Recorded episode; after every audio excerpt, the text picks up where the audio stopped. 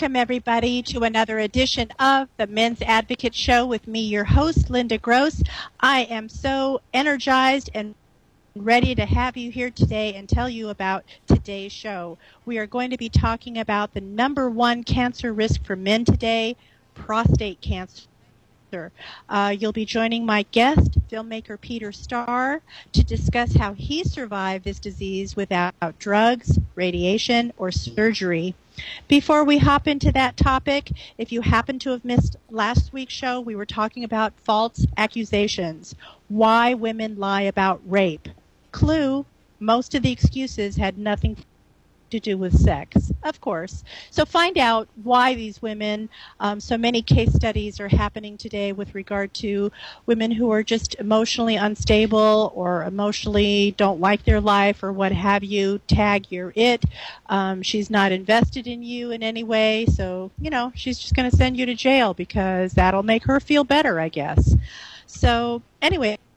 Tune into last week's show if you happen to have missed it. Very easy to find. All you have to do is go to Google, SoundCloud, The Men's Advocate Show, Google, SoundCloud, The Men's Advocate Show, and you can catch up on this show and any and all of my archive shows. Um, the link there will take you to uh, the, the, previous show, and then if you want to go to the 2016 shows, they are on a different playlist. So you'll just need to uh, go to the playlist that says 2016. So what I can advise you to make it super easy, if you haven't done so already, uh, go to my Facebook fan page, same name as the show, so it's easy to remember. The Men's Advocate Show with Linda Gross, the Men's Advocate Show with Linda Gross, and on the Facebook fan page, you will see all of these links for your listening pleasure. All right, so let's hop into today's topic. We're going to be talking to Peter Starr. He is a 12 year survivor of prostate cancer without surgery, drugs, or radiation, like I mentioned, which also happens to be the name of the documentary on the same subject that was broadcast over many PBS stations recently. This 74 year old, following a long and successful career in the motion picture business. Peter currently runs the Healing Arts Education Foundation that disseminates information and educates men and their spouses about natural alternatives to conventional radical treatments. So we're very pleased to have him here today. Peter, welcome to the show. Thank you so much. Pleasure to be here. Awesome. So tell us a little bit about your story. How did you first uh, become aware that you were that you had this disease, and t- tell us a few words about, you know, where it has taken you to lead to where you are now.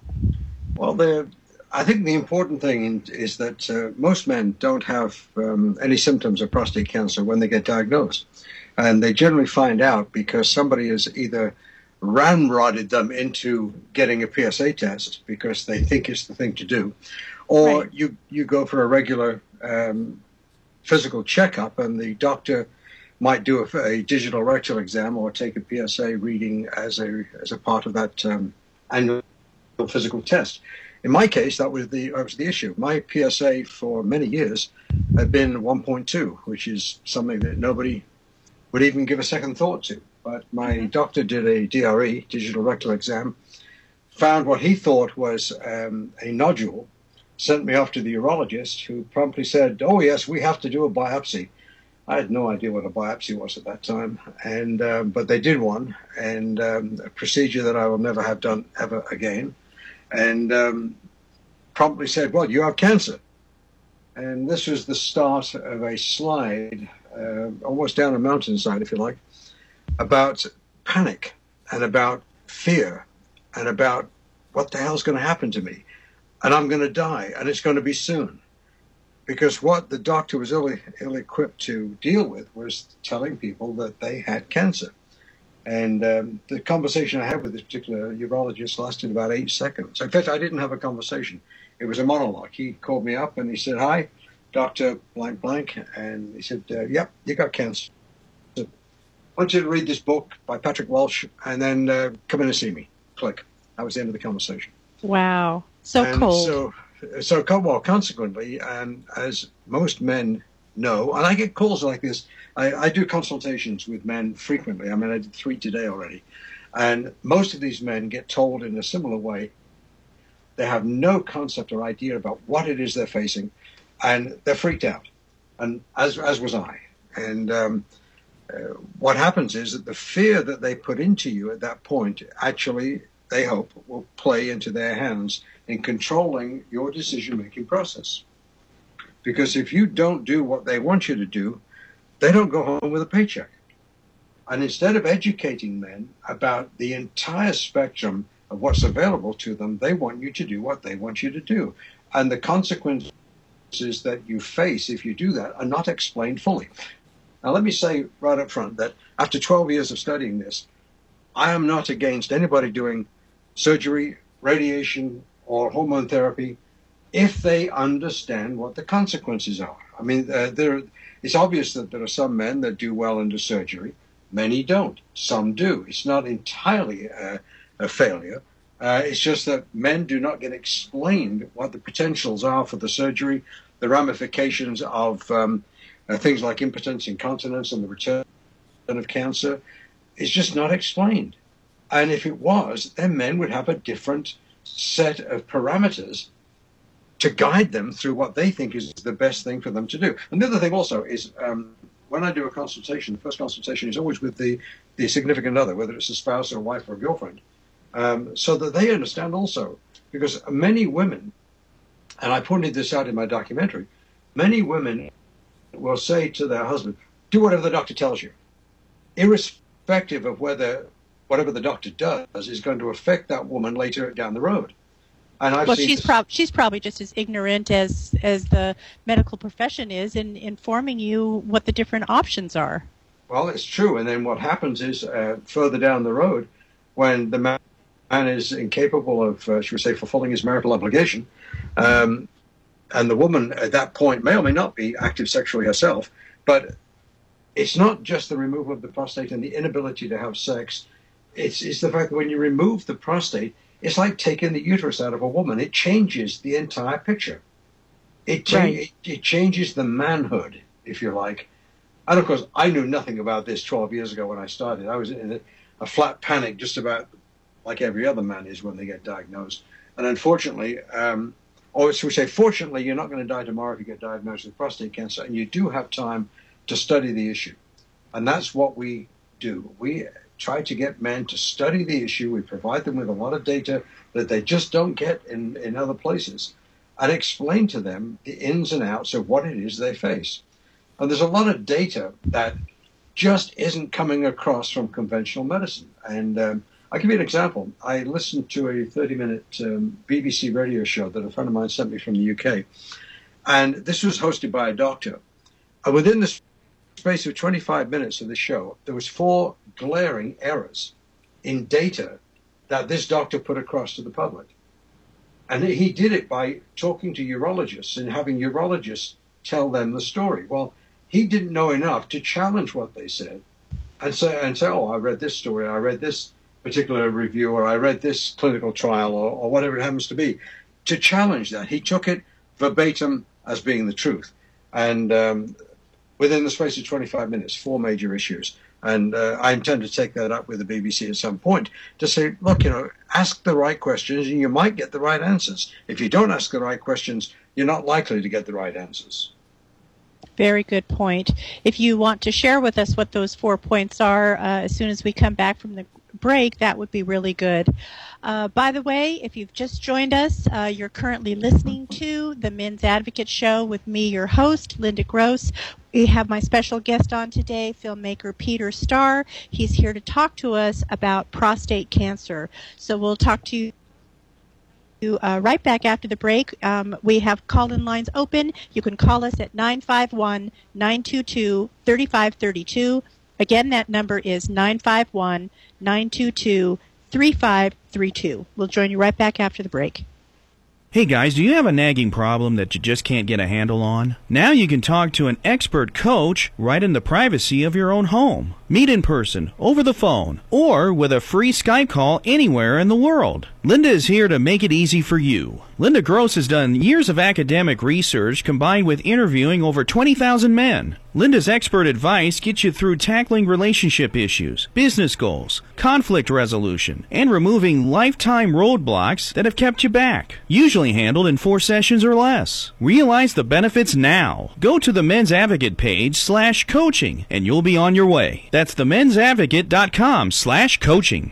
You've heard her on the Men's Advocate Show with Linda Gross. How can you help further? From her Facebook fan page of the same name. Hit the Shop Now button and save this link to your favorites. Make all your usual Amazon purchases, and some of the revenue will support her show at no additional cost to you. No book purchase required. Just start with this link every time. The Men's Advocate Show with Linda Gross thanks you. The Men's Advocate Show with Linda Gross. We will be discussing men's issues, dating, relationships, sex, women, fitness, health, business, men's hobbies, men's rights, and more. She will be talking about excerpts from her men's book, Mastering Women, too. Google KMET Advocate and save to your favorites every Wednesday at 3 p.m. Pacific Time. We proudly rejoin our programming with the Men's Advocate Show with your host, Linda Gross on KMET 1490 AM Smart Talk.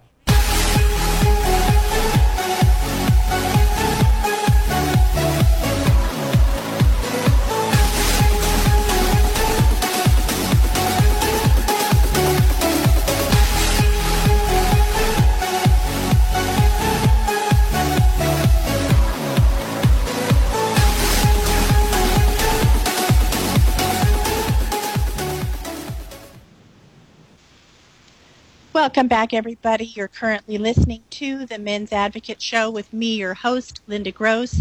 Today, we are talking about surviving prostate cancer with my guest, Peter Starr. Do call in on this topic at 951 922 3532. Again, that number is 951 922 3532. Prostate cancer happens to be the number one cancer risk for men. Um, it falls in second place just behind lung cancer for cancer killers. So uh, that's why I decided to do this topic today because it is so prevalent. More than uh, 2.9 million men in the United States have been diagnosed with prostate cancer. Of those, uh, we get probably about 200,000 new cases per year in the U.S. alone. It is one of the leading causes of cancer death among men of all races. About one in seven will be diagnosed with prostate cancer during his lifetime. And the average age um, at the time of diagnosis is about 66 years of age. So let's rejoin uh, my guest, Peter Starr. We were talking about you were watching a television program and you noticed just in a short span of time in a half an hour show that there were several errors that the uh, commentator was making. If you care to share any of those, that that would be great. I'll be happy to. In fact, if I may correct you on one of your statistics, they also is Sure. that uh, black men have a 30% higher rate of prostate cancer and a 60% higher rate of death by prostate cancer than Nice. uh, than white men. So, in fact, it does affect all races, but it doesn't affect all races equally.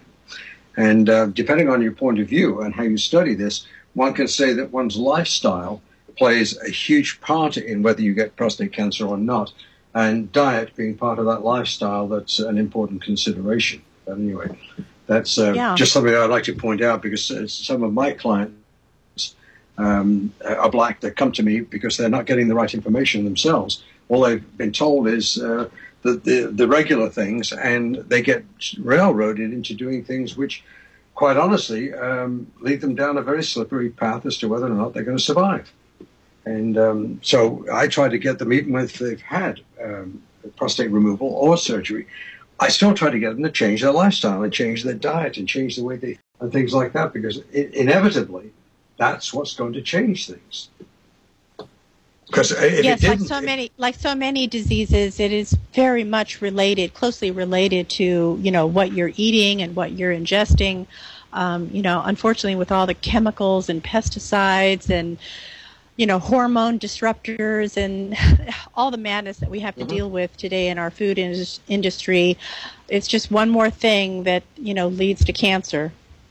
Absolutely, and it's it's important. I think that um, uh, you know when doctors talk to their patients, is that they talk to them about the way they live their lives.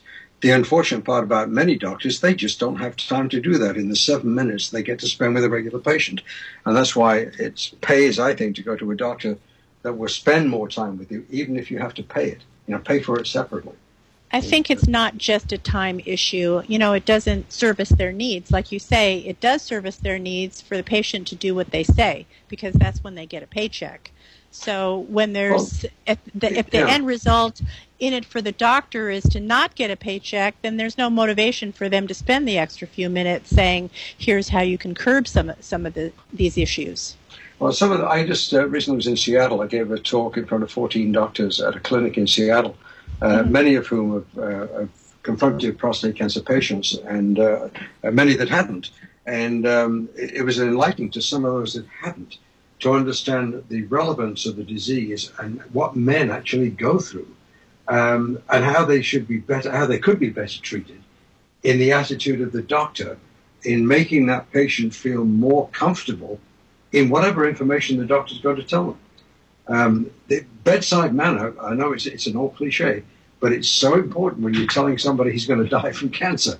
Um, it can make a lot of difference as to whether that uh, patient receives the information, decides to process it, and move forward to uh, to defeat the disease. In other words, not be a victim of the disease, or, or whether he just accepts the fact he's going to die and dies.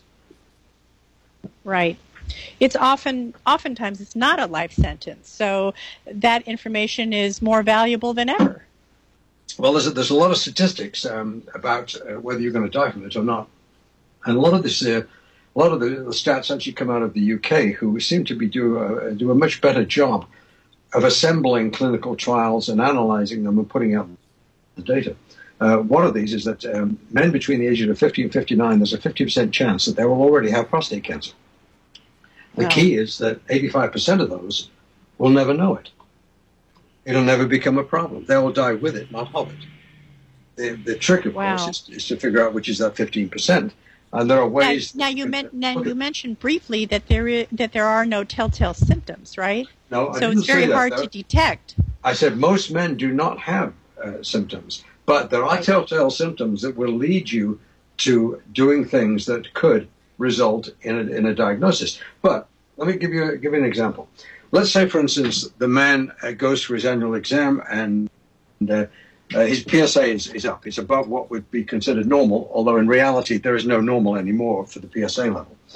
Um, let's just say he's got an elevated PSA and the doctor says, wow, we better do a biopsy. Well, before you do a biopsy, one should ask the, uh, the man, has he ridden a bicycle lately? Did he have sex last night?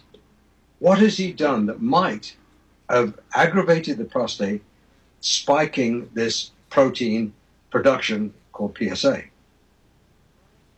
Men don't get asked that, generally speaking. It's up to the urologist, and immediately they want to do a biopsy. Well, as I've just said, if you're men between 50 and 59, 50% of you have already got prostate cancer. It's just that most of them it'll never be a problem. But if that urologist does the biopsy, finds prostate cancer, guess what he's going to suggest? A radical prostatectomy or other radical treatments, 85% of which are unnecessary. Now, this is not my study. This is also a study from Stanford University. So it's not, these are numbers, I'm just not making them up out of thin air. This is right. stuff that's clinically um, confirmed by people like Stanford University and uh, like um, uh, Trinity College in London, which is one of the big uh, prostate cancer research units in London. Um, and would you say the the biopsy procedure was, uh, uh, you know, distasteful or painful? Um, could be both. Uh, depends on how well it's done or how easily it's done. But if you can imagine a a probe being put into the rectum up against the prostate, and um, unleashing a, a needle 1.5 millimeters in diameter, a hollow needle, into the prostate and withdrawing about a half an inch of flesh out of the prostate. Not once, not twice, not six times, but 12 times, uh, hoping to find cancer, then, you know, it could be, a, it can be literally a pain, and you will bleed, and you will bleed that sounds regularly. like a procedure that no guy would want to go through. Well, Most it's guys true. would have to be drugged. They don't and- like and anything going up the exit door. Yes, and um, but anyway, the that's what happens, and then they, those samples are sent up to the pathology lab where they're analysed by a pathologist, and they'll, he'll come with some sort of a result. Um, there's another thing about that as well in America versus Europe. When you get the results back from the pathologist, it will come with what's called a Gleason score, and that Gleason score runs from two to uh, to ten, and most of them being under six. Now, in America, what has happened is if you get a Gleason score of four, they will say, well, to be on the safe side, we should do a radical prostatectomy, or you should consider radiation, or any other thing. In Europe now, hang on a second. Excuse me. In Europe, if your Gleason is six, they won't even treat you. Wow. Excuse me, I'm sorry. I, I need to take a, a drink of water here. The um, and the reason being, the odds of you dying from a Gleason six grade of cancer is infinitely less than a seven and above. And the cost of the treatment, both in the radical um, after effects versus the result of you being cancer free the rest of your life, um, is minute. It's, um, in fact, one of the things that people die of uh, is a recurrent cancer after the prostate's been removed. And you say, well, how can that happen? The, the surgeon will often say, well, I guess we didn't get it all. In, when in fact, the cancer is the end result of a situation in the body. And if you don't change that situation, the systemic part of the disease, there's no, there's no reason the cancer comes back. Ask a woman with breast cancer that's had a breast removed and the cancer comes back. It's a very similar thing, not as not as radical as a woman with breast cancer, but the return of cancer is significant. And by removing the, the prostate, you cannot guarantee that the cancer's gone or it will not come back.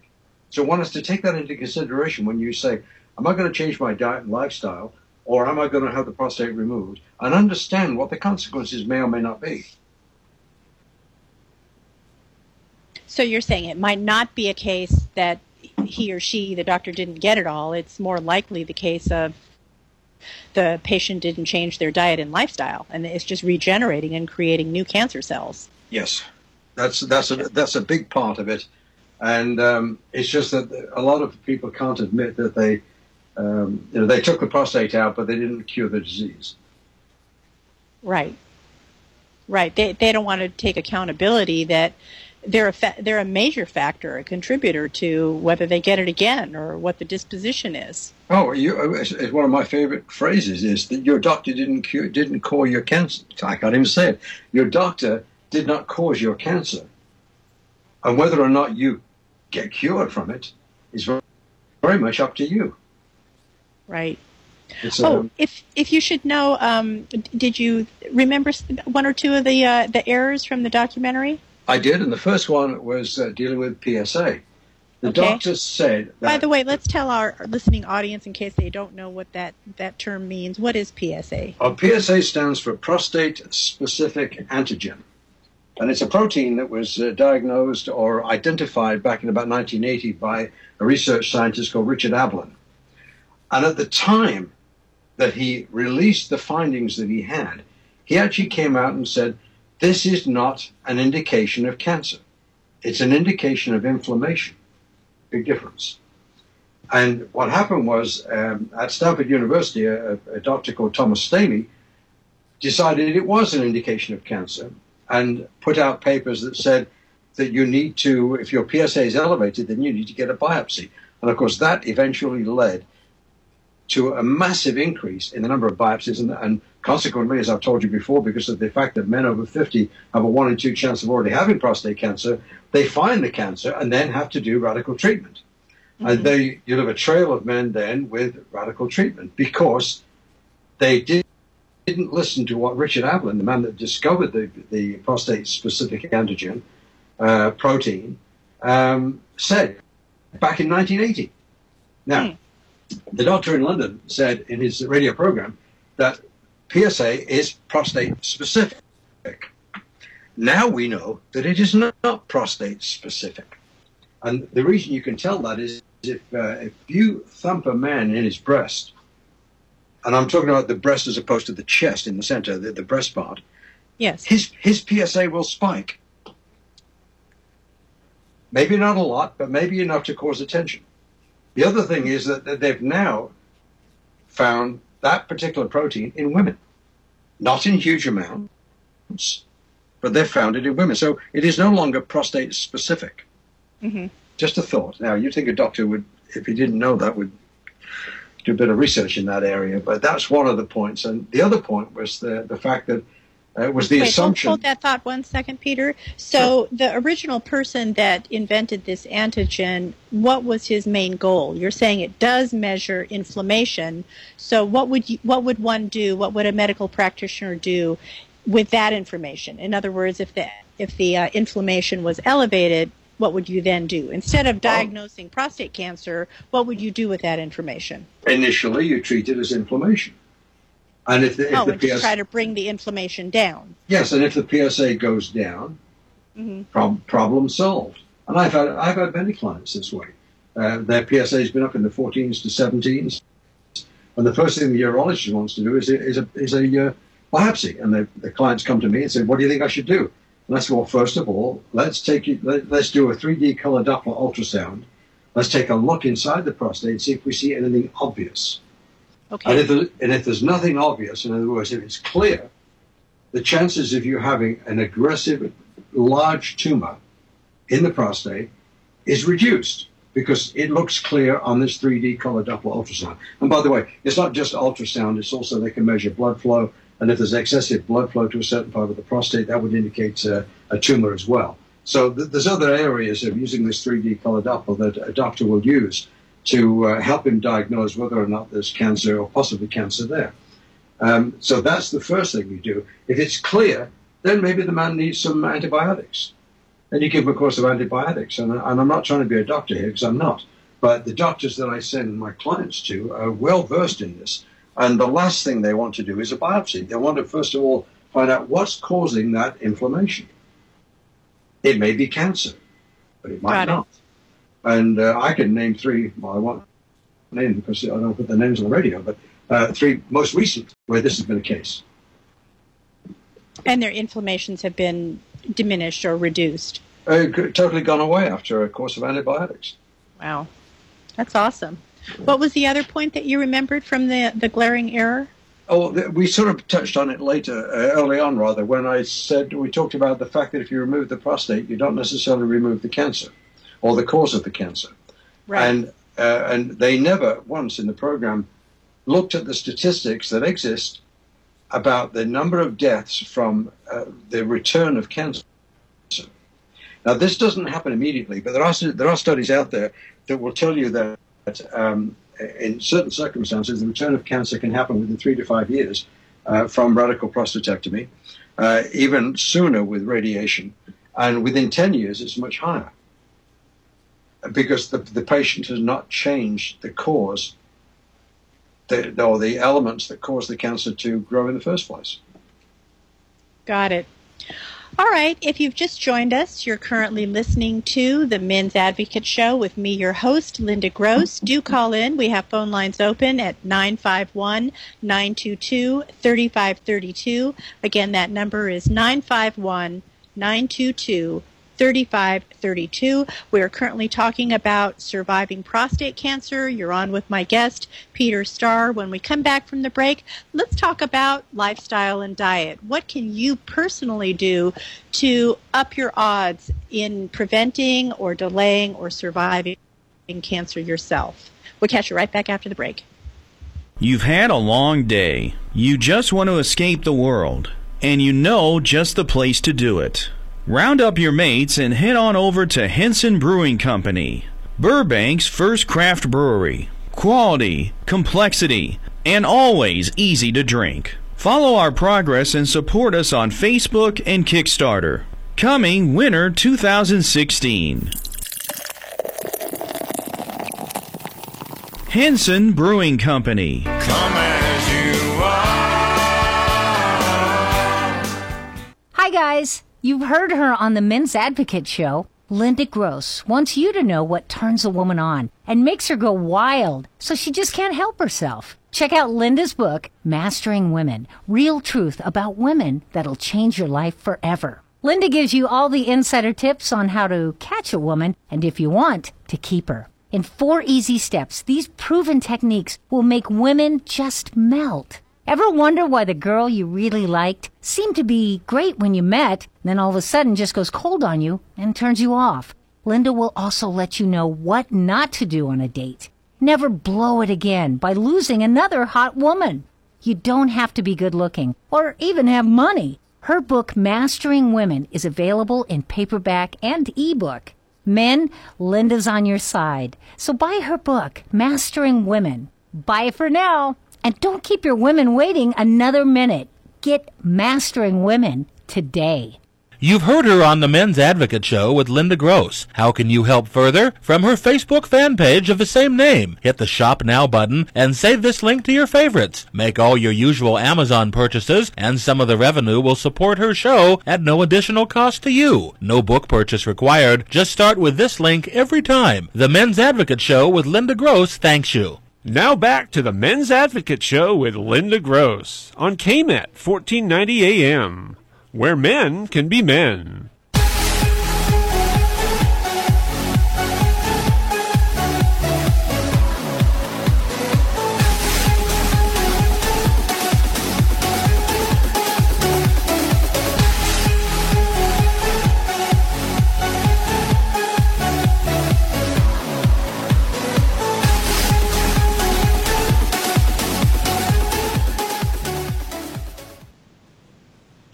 Welcome back, everybody. If you've currently joined us, you are listening to the Men's Advocate Show with me, your host, Linda Gross. We have open phone lines now.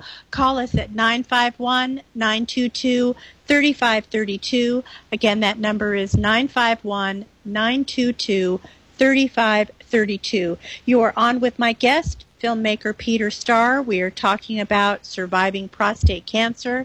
He does do consultations on this issue, but both to the cancer victim and also uh, his partner. You can reach him at survivingprostatecancer.org. Again, that uh, information is survivingprostatecancer.org. I will We'll put these uh, links, by the way, after the show is done on my Facebook fan page. You can also check out his documentary that we talked about at the top of the show at that same website. So, welcome back. Uh, Peter, let's dive into lifestyle and prevention and diet. What can the patient do, um, or hopefully let's catch him before he's a patient? What can the man do to up his odds to avoid or survive this this disease? Well, there's four elements that we look at. Uh, one is uh, what we call finding out what your body is deficient in. Um, you can't look at a man's body and say, well, this is a problem, that's a problem. You really need to look at it scientifically. And we, we do a 62 point blood analysis to take a look at what's really going on inside the body and analyze that and say, okay, you're deficient in this or you're excessive in that or whatever it happens to be and balance that whole thing. The second thing is to find out what your body is toxic with.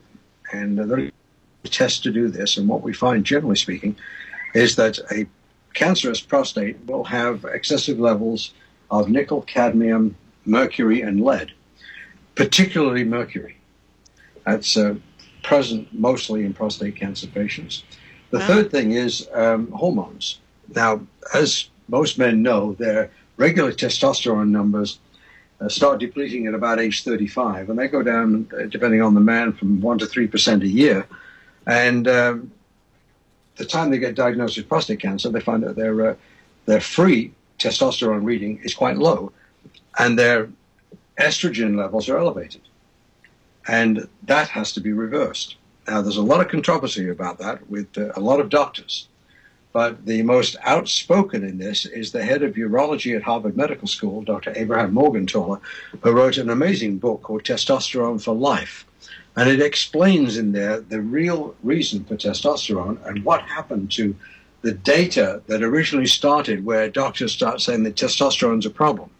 Testosterone is not the cause of prostate cancer elevated estrogen is. And that's the big Wow. thing to discuss with your doctor because you have to figure out what's going on with your hormones and balance them. The fourth thing is, and this is the most difficult thing for most men to even think about. Oh, by the way, uh, when we talk about testosterone, we're not talking about libido. Um, the, the two may be connected, they may not. So just because a man has a healthy uh, sexual appetite uh, has nothing to do with necessarily the level of uh, free testosterone, not bound or total testosterone, but the free testosterone. Just to clarify that little point. The fourth thing is what we call emotional trauma.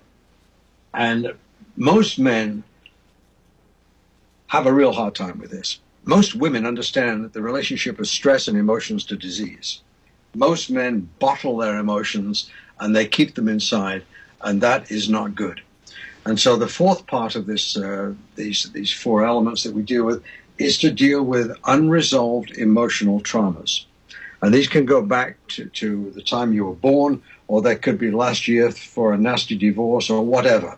But to resolve those clarifies the pathways to actually allow the rest of what you're doing to take a good effect. So those are the four things. Now, to tell someone that they shouldn't eat meat, I don't think is right. I don't think necessarily vegetarianism is a good thing. Um, we are omnivores. Um, the, the key issue is what we eat and the way we eat it. Um, we don't take our time over eating like many European nations do. It's, it's a, we we swallow the food we suck it in almost. And um, a lot of the food that men eat or people eat generally, fast foods, are full of preservatives. Now, I'm not saying that one hamburger is bad for you. What I'm saying is that a lifetime of hamburgers is definitely bad for you. So if you just grab a quick sandwich every now and again, not such a big deal. But if your if your entire life is spent eating fast foods and cereals and stuff like that, um, that's a problem. And we see it also in uh, in obesity and diabetes. Uh, it's not just the, there's other reasons why prostate cancer is so prevalent, and that's a big part of it. I'd like to go a little more in depth with all four of these categories. When you say deficiency, does, are you talking about minerals in the body? What exactly are you talking about? Yeah, well, minerals. At this, um, I mean, minerals is is also a big part. I mean, things like selenium. Um, we are selenium deficient for the most part. That's important. We're magnesium deficient. Uh, that's important. But you can't say you can't deal with it as a as a a grand number or a grand figure. You have to look at the person individually and look at what results they get. And the, the way we do this is on a normal medical scale. Um, they, they say, oh, if you're within this, this scale, then you're okay. And I'll give you an example with vitamin D3. Um, D3 has become a major issue with uh, a lot of diseases, and particularly prostate cancer, because there is ample data now to say that if you live in, for instance, Hawaii, where you get a lot of sunshine and therefore your body absorbs and makes a lot of vitamin D3, your chances of getting prostate cancer are significantly less than if you live in Boston or Maine, mm-hmm. where you get less and less sunshine, create less and less vitamin D3. And D3 is, is not only an issue for prostate cancer, but many other diseases. So what happens is the level of diseases per capita goes up as you get away from the sun. Now, the D3 test, which is a blood test, It's a very simple test. You pick, all you have to do is prick a finger and send the blood away to a lab, and they will uh, tell you what your D3 levels are. Will run from 20 to 100.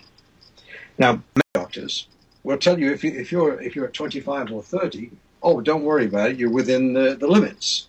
When in reality, the function that your body needs to put you through and needing D3 for demands a D3 level of between 50 and 70. And if you already have cancer, we try to get your levels up beyond that. So the functionality of the body relies more upon the right levels of substances rather than the total medical scale, which most blood tests do. So we call it a functional blood analysis, and we analyze things on a very narrow scale to find out what your body's really doing. Right. I know a lot of health plans because of their health insurance carrier, you know, they, they say they, they set the limit so high that you might be what's called subclinical, that, that your levels might be just below what is approved by the, the medical insurance carrier to approve for, approve your treatment. So you have to be careful with stuff like that. A lot of people do have an affliction or they're on the road to an illness, and all of that is not detected by most common health carriers. So you have to really be an advocate for yourself to dig deep to see what your levels are and ha- and what is the range and how you know the overall picture uh, is affecting the patient themselves. And one should actually do this very early on. I mean, to be quite honest, we need a baseline. Um, yeah. so that so that when things start to go wrong, we can say, "Oh, at age 40, I was this.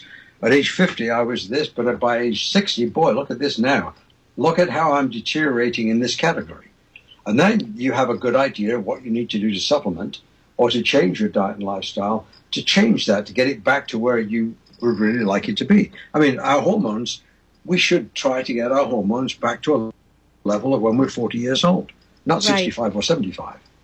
Now, what are you uh, suggesting with regard to hormones? You're talking about bioidentical um, hormone replacement, or how do you it suggest improving well, the hormones? It doesn't matter so much with uh, with testosterone because um, in, testosterone injected is perfectly good, uh, as well as bioidentical hormones. In some respects, injecting uh, testosterone into the fatty tissues of the stomach is a lot easier and better than trying to get men to uh, lather their arms in bioidentical hormones. Um, but again, the levels are important, and uh, measuring the levels of free testosterone, which is uh, the easiest way to do that, is actually with saliva. And uh, it can be done with blood, but it takes a little more effort to do that. Uh, you can get a saliva panel done um, of six major ma- male hormones for $180 and uh, it's a lot easier to understand and it's a lot easier to um, to prescribe then whichever form of testosterone replacement that you need or progesterone replacement. I mean, there's there's several ways to do it based on the results that the doctor gets from the um, uh, from the saliva panel. Same with blood, also. I mean, it'll give you the readings. What you do with those readings depends upon what the readings are and how the doctor uh, interprets them and prescribes whichever form of testosterone or progesterone that they want to give you. Right. And concurrently, men have to be on the lookout for products that will increase estrogen because there definitely is a trend by some of these major multinational corporations to increase the estrogen levels, thereby making men less virile. So I'm constantly saying, tips on this kind of stuff, like oh, BPA in plastic bottles. You know, don't drink soy. Um, lavender soap. The lavender increases a man's uh, estrogen levels.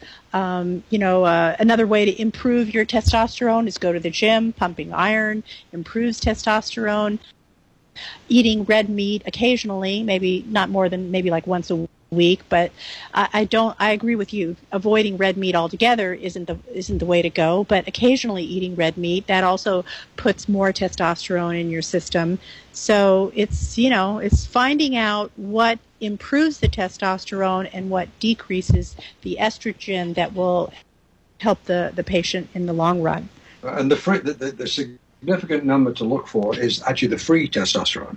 Total testosterone really means very little um, because it can be very high, but that testosterone could be almost entirely bound to other proteins and therefore is of no use to the body in doing what it needs to do, which is take care of your muscles and your bones. Um, right. So the free testosterone is the number to, that you need to look at, not the total testosterone. And, uh, gotcha. uh, that, and so you, you base your treatment on that, not based on the, you know, you could have a 600 total testosterone read, but your um, free testosterone may be down in the 20s or 30s. And um, that's the problem. Okay. And also, oh, the fact so is, it's got nothing to do with your libido as well. So uh, a man can have very low libido and have uh, good testosterone numbers. The two are not necessarily connected. Hmm. That's interesting to know. U- usually it's, uh, you know, common assumption that they are related. Mm-hmm. I see what, and, and they can be, but it's not always the case. Not always the case. Gotcha. All right, let's talk about the metals. You you mentioned um, being toxic in certain metals, especially mercury. So, what do you advise there? Go, go to the dentist and have all your fillings replaced. I mean, what, what are you advising for those well, people in that category? The, the, very first thing I tell people, anyway, that have prostate cancer, that come to me, is what's the, what's the state of disease in your mouth? Um, there's enough data now to uh, to, to show that the disease of your mouth affects the disease of the rest of your body. Um, yes. As an example, uh, uh, the mercury in your amalgam fillings, for instance, uh, is a key factor if you have high mercury, and you need to measure that.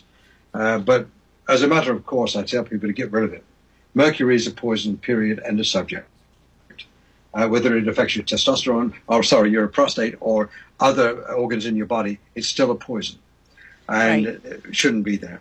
The other thing is uh, we look for is um, root canals, and what we find is if you understand the principles of, of acupuncture uh, and the meridian energy meridians of the body, there's enough data now from uh, from dentists that, uh, that do this study to show that with women with breast cancer, that the rear, the back teeth, the molars on the left or the right, upper or down, depending on where the breast cancer is, uh, has an effect on that particular cancer. Likewise, uh, the top two front teeth and the top two bottom teeth in a man for um, for prostate cancer.